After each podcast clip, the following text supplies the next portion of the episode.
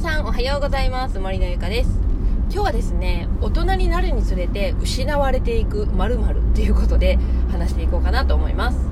先日ですねあの私の知り合いの人が言っていたんですけれどもなんか年を重ねるにつれて1年って早く感じたりしませんか？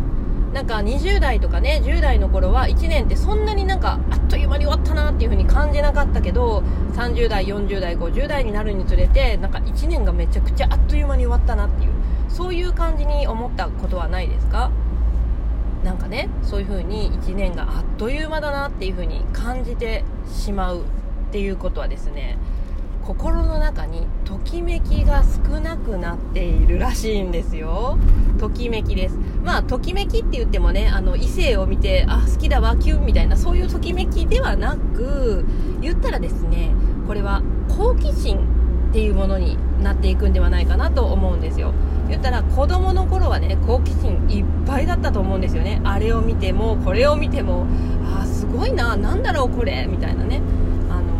本当にねあの好奇心いっぱいで何に対してもこう興味津々なキラキラした目で見ている子供いますよね。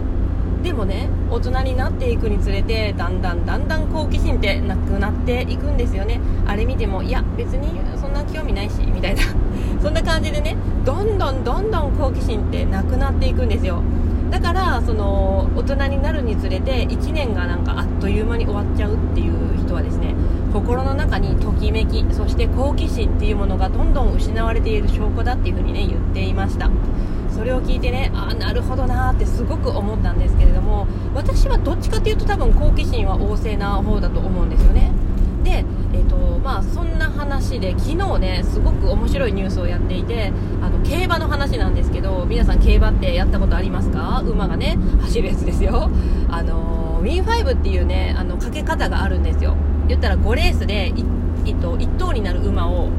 まあ、言ったら5頭当てるっていうねウィンファイブっていうやつがあるんですよね。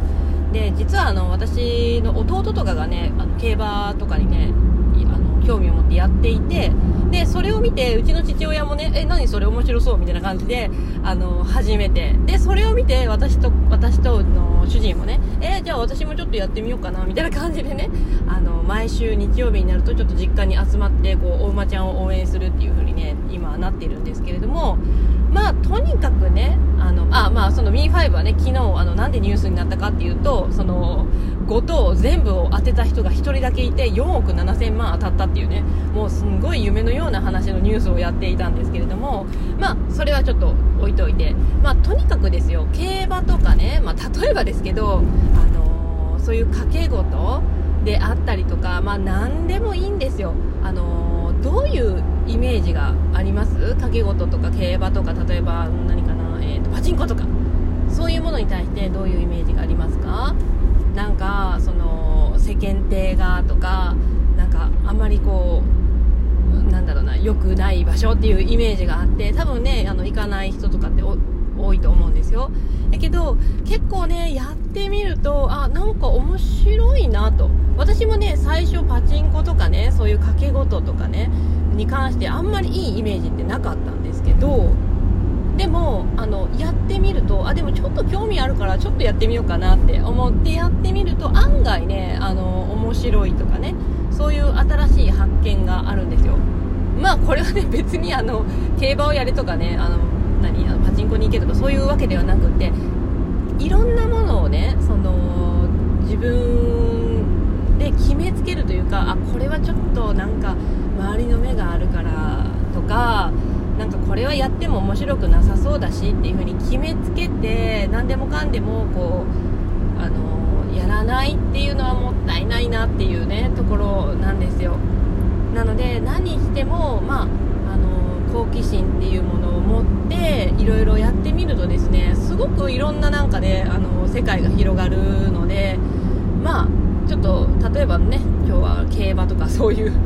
あのパチンコとかそういうものをちょっと例に出して言いましたけど、まあ、全然そういうものだけではなくてね他のなんかねスポーツであったり遊びであったり仕事であったりいろいろなことがあのあると思うんですけどちょっとでもね興味がちょっとでもあるな。